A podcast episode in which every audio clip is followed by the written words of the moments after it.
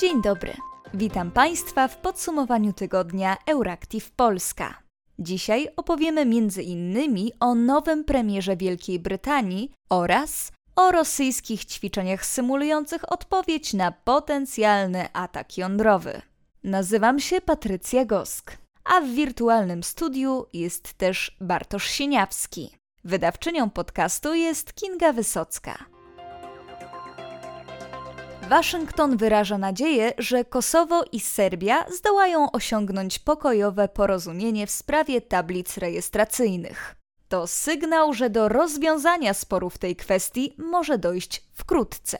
Ned Price zapewnił, że zarówno specjalny wysłannik Stanów Zjednoczonych do spraw Bałkanów Zachodnich Gabriel Escobar, jak i sekretarz stanu Antony Blinken liczą na szybkie rozwiązanie sporu między oboma państwami. Wspieramy dialog pod auspicjami Unii Europejskiej. Pozostajemy partnerami zarówno Kosowa, jak i Serbii i mamy nadzieję, że państwa te rozważą tę sprawę w najbliższych dniach, oznajmił Price. Kosowski rząd próbuje wprowadzić nowe przepisy nakładające na wszystkich mieszkańców kraju obowiązek posiadania na pojazdach tablic rejestracyjnych wydanych w Kosowie. Plany te wywołały sprzeciw części etnicznych Serbów zamieszkujących północ Kosowa. Odmówili oni dostosowania się do tego prawa, ponieważ nie uznają niepodległości Kosowa.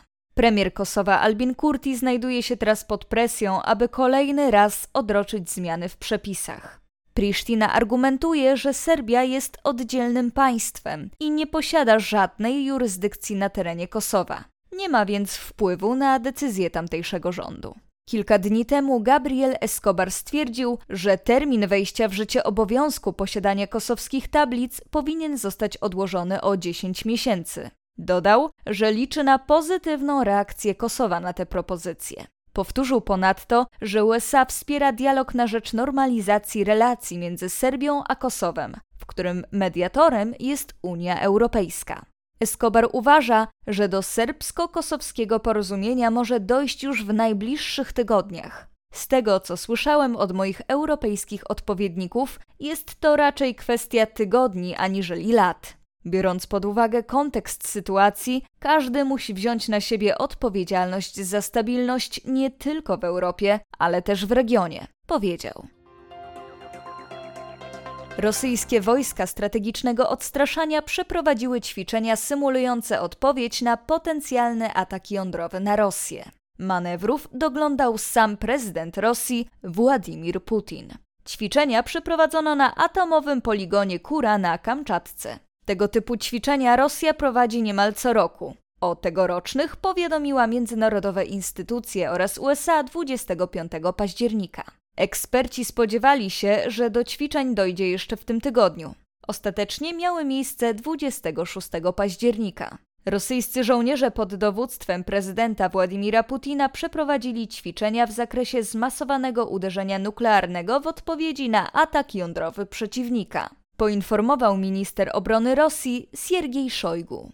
Według komunikatu z kosmodromu w Plesiecku wystrzelono międzykontynentalną rakietę balistyczną JARS, a z Morza Barentsa rakietę balistyczną Siniewa. Z kolei ze strategicznego bombowca Tu-95MS odpalono manewrujące pociski powietrze-ziemia. Chociaż ćwiczenia były zaplanowane już wcześniej, to część obserwatorów uważa je za kolejną próbę zastraszenia Ukrainy. Prezydent USA Joe Biden oświadczył, że jeśli Moskwa zdecyduje się na użycie broni jądrowej, to byłby to niesamowicie poważny błąd. Rzecznik Departamentu Stanu Ned Price twierdzi, że użycie broni jądrowej spowodowałoby ogromne konsekwencje dla Rosji. Palcem pogroził Moskwie nawet minister obrony Indii Rajnath Singh. Należy tu wspomnieć, że Indie również należą do mocarstw nuklearnych. Sięgnięcie po ten rodzaj uzbrojenia jest sprzeczne z podstawowymi zasadami ludzkości, powiedział w reakcji na rosyjskie ćwiczenia. Indie wciąż starają się zachować neutralną pozycję wobec wojny na Ukrainie. Unikają również wyraźnej krytyki rosyjskiego najazdu i dalej mówią o swoim strategicznym partnerstwie z Rosją. Z ostatniego badania Kantar wynika, że rządząca partia PiS ustępuje opozycyjnej KO. Zaś ostatni sondaż Cebos wskazuje, że prawie połowa Polaków jest przeciwna obecnemu rządowi. Prezes PiS Jarosław Kaczyński wyjaśnia jednak, że te niekorzystne dla jego partii wskazania są winą TVN i innych sił politycznych. 26 października Jarosław Kaczyński odwiedził Radom. Jedna z uczestniczek spotkania zadała prezesowi PiSu pytanie. Brzmiało ono tak: Okej, okay, skoro jest tak dobrze, to dlaczego w sondażach PO was wyprzedza? W odpowiedzi usłyszała: Gdyby w Polsce była równowaga w mediach, to nawet w obecnej bardzo trudnej sytuacji, nie z naszej winy, myśmy wojny nie zaczynali, kryzysu nie wywoływali, pewnie byśmy bardzo wyraźnie prowadzili. Z sondażu Qatar Public przeprowadzonego na grupie zdecydowanych wyborców wynika, że KO wyprzedziła PiS i zajmuje pierwsze miejsce w badaniu opinii publicznej. Z sondażu Kantar wynika ponadto, że do Sejmu weszłoby pięć ugrupowań. Jednak aż 15% osób, które zadeklarowały zamiar głosowania, nie potrafiło zdecydować, na kogo oddałoby głos. Z październikowego sondażu CEBOS wynika, że niemal połowa ankietowanych zalicza się do przeciwników rządu Mateusza Morawieckiego. To, jak podkreślają autorzy badania, najgorszy w historii wynik tego gabinetu. Zwolennikami obecnego rządu jest bowiem zaledwie 1 czwarta badanych, przeciwnikami prawie połowa. Działania rządu źle ocenia aż 56% badanych, a dobrze tylko 32%.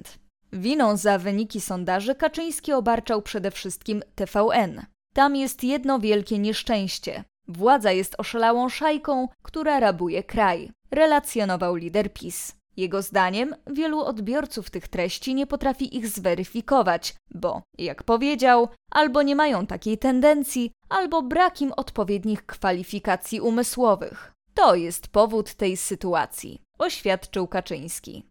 Jeżeli ktoś myśli inaczej, to może ma zupełnie inną ideologię. Taką na przykład, że nie powinno być narodów. Dodał lider partii rządzącej, zastrzegając, że on sam takiej ideologii całkowicie nie podziela. Taki człowiek bardzo głęboko się myli i działa na niekorzyść swoją i swoich dzieci, ocenił Jarosław Kaczyński. Potem zaatakował również inne siły polityczne. Jego zdaniem proponują one nowe utopie i szaleństwa obyczajowe rodem z wczesnego komunizmu. My jesteśmy przeciwko temu, podkreślił szef PiS. Wiemy, kto kieruje rosyjskie rakiety na cywilów. Jest to zespół 33 wojskowych inżynierów. To głównie młode osoby z doświadczeniem w IT. W wyniku trwającego 6 miesięcy śledztwa Bellingcat, jego partnerzy śledczy The Insider i Der Spiegel zdołali odkryć tajną dotąd grupę kilkudziesięciu inżynierów wojskowych z wykształceniem i doświadczeniem zawodowym w zakresie programowania rakiet. Czytamy w obszernym reportażu przedstawiającym wyniki śledztwa. Większość zidentyfikowanych członków grupy to młodzi ludzie, wśród których jest nawet jedno małżeństwo. Wielu z nich ma wykształcenie informatyczne, a nawet związane z grami komputerowymi. Niektórzy pracowali w rosyjskim wojskowym centrum dowodzenia w Damaszku. Część członków grupy została również uhonorowana różnymi nagrodami wojskowymi, w tym od prezydenta Rosji Władimira Putina. Dziennikarze ustalili, że grupa pracuje w dwóch lokalizacjach. Są nimi moskiewska siedziba Ministerstwa Obrony oraz siedziba admiralicji, która znajduje się w Sankt Petersburgu. Jednostka składa się z trzech zespołów po około 10 osób. Każda z nich odpowiada za ostrzały jednym typem rakiet. Grupa jest częścią należącego do rosyjskich sił zbrojnych Głównego Centrum Obliczeniowego, które oficjalnie świadczy usługi IT. Według ustaleń śledztwa dowódcą zespołu ma być podpułkownik Igor Bagniuk, oficer odznaczony za udział w walkach w Syrii. Miał on kontaktować się z Robertem Baranowem, który jest dowódcą całego centrum. Z danych zgromadzonych od początku wojny do kwietnia 2022 roku wynika, że mężczyźni rozmawiali ze sobą przed każdym wystrzeleniem pocisków manewrujących przez Rosję. Gdy dziennikarze skontaktowali się z członkami grupy, ci potwierdzili swoją tożsamość. Nie przyznali się jednak do pracy dla wojska. Wyjątkiem był jeden inżynier, który pod warunkiem zachowania anonimowości przekazał im pewne informacje. Kiedy po raz pierwszy rozmawiałem z jednym z programistów miesiące temu, zapytałem go, jak śpi w nocy po tym, co robi. Odparł: bądź profesjonalny. Zadaj profesjonalne pytanie. Zapytałem go, dlaczego zabijają tak wielu cywilów. Odpisał: Dobrze wiesz, że nie mogę na to odpowiedzieć. Czytamy we wpisie dziennikarza Bellingcat Christo Grozewa, który brał udział w śledztwie. FBI ujęło dwóch Chińczyków, którzy próbowali przekupić pracownika wymiaru sprawiedliwości USA w celu uzyskania informacji sądowych. 61 tysięcy dolarów w bitcoinach otrzymać miał amerykański urzędnik w zamian za podzielenie się z agentami chińskiego wywiadu informacjami i strategią prokuratury pracującą nad oskarżeniami wobec Huawei, chińskiego giganta technologicznego. Firma została pozwana przez Stany Zjednoczone w 2020 roku o spiskowanie i kradzież technologii. Chińczycy starali się zdobyć pożądane informacje, aby pomóc firmie przygotować linię obrony i strategię sądową. Urzędnik, do którego zgłosili się szpiedzy, sam okazał się być podwójnym szpiegiem i doniósł o sytuacji wyżej. FBI ujęło Chińczyków i teraz albo spędzą dużo czasu w więzieniu, albo wymieni się ich z Chinami na jakimś moście. Wrogi agent złapany został także na północy Norwegii. Tamtejsza policja złapała mężczyznę, który podawał się za brazylijskiego naukowca. W rzeczywistości był rosyjskim oficerem operacyjnym donoszącym Moskwie o norweskiej strategii wobec kręgu polarnego. Mężczyzna korzystał z fałszywej tożsamości, pracując na Uniwersytecie Polarnym, co kategoryzuje go więc jako tak zwanego nielegała. To pierwszy tego typu przypadek szpiegostwa w Norwegii. Dużo ostatnio mówi się o szpiegostwie na świecie i trudno się dziwić. Globalna sytuacja jest napięta, a kraje lubią wiedzieć o sobie jak najwięcej szczegółów. Jesień to wspaniały czas, z którym wiąże się wiele tradycji. Zbieranie i suszenie liści, robienie ludzików z kasztanów, wycinanie lampionów z dyni, a w Polsce także i kolejne próby ograniczenia praw do aborcji. Tak, 22 października minęły już dwa lata, od kiedy Trybunał Konstytucyjny Julii Przyłębskiej zapowiedział, że aborcja w przypadku wad genetycznych płodu jest niekonstytucyjna i tym samym w praktyce jej zakazał.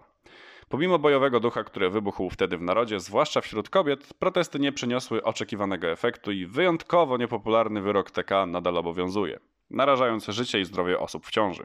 Są jednak i tacy, którzy nie zrażają się i walczą dalej o swoje. I mowa tu nie o strajku kobiet, a o Kai Godek, która chyba naprawdę zaangażowała się w tworzenie jesiennej tradycji ograniczenia praw do aborcji.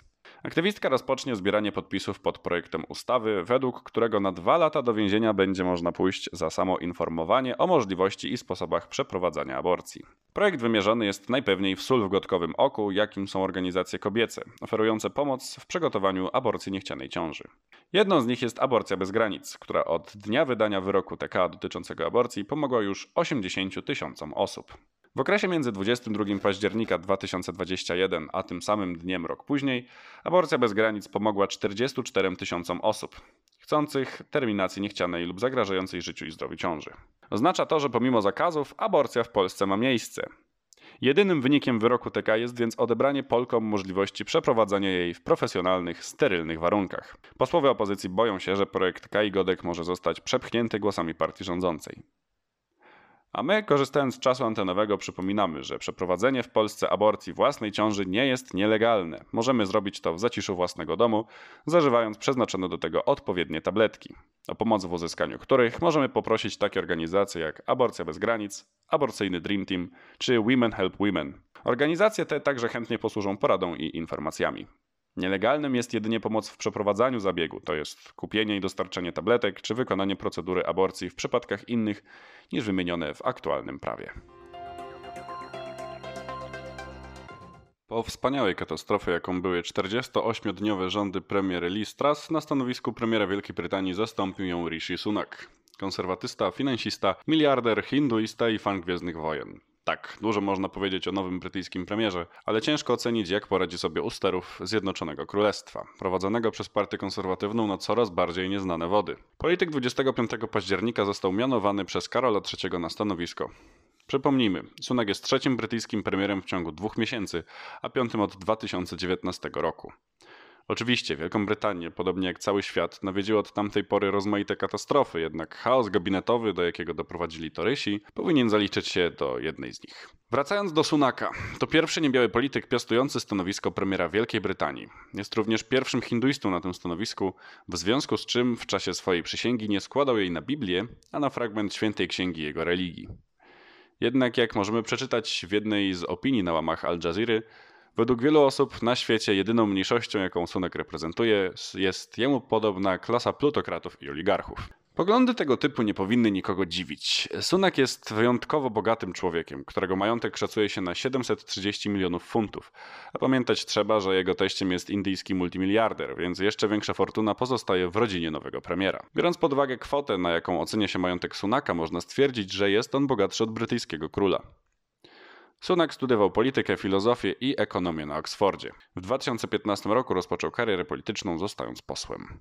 W gabinecie Borisa Johnsona pełnił funkcję kanclerza skarbu. Ekonomiści chwalą jego politykę gospodarczą przyjętą w czasie pandemii koronawirusa. Jednak ich pozytywne opinie o pracy Sunaka zostały zachwiane przez wpływ inflacji na brytyjską gospodarkę. Prywatnie Sunak jest fanem Gwiezdnych Wojen i Coca-Coli, z którymi zbiera gadżety. Publicznie jest miliarderem, który walkowerem zwyciężył przywództwo w partii konserwatywnej oraz mieszkanie na Downing Street 10. Jak potoczą się losy Zjednoczonego Królestwa pod jego rządami? Zobaczymy.